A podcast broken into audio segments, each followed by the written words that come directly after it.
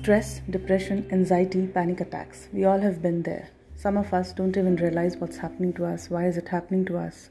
Some of us do realize but hesitate to take help because there is a lot of taboo and stigmatized stereotypical beliefs attached to mental illnesses.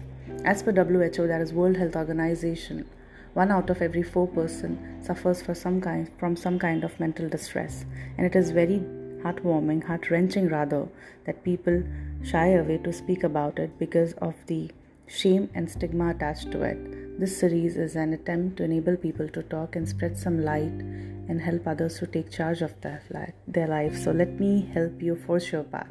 Be with me in this series.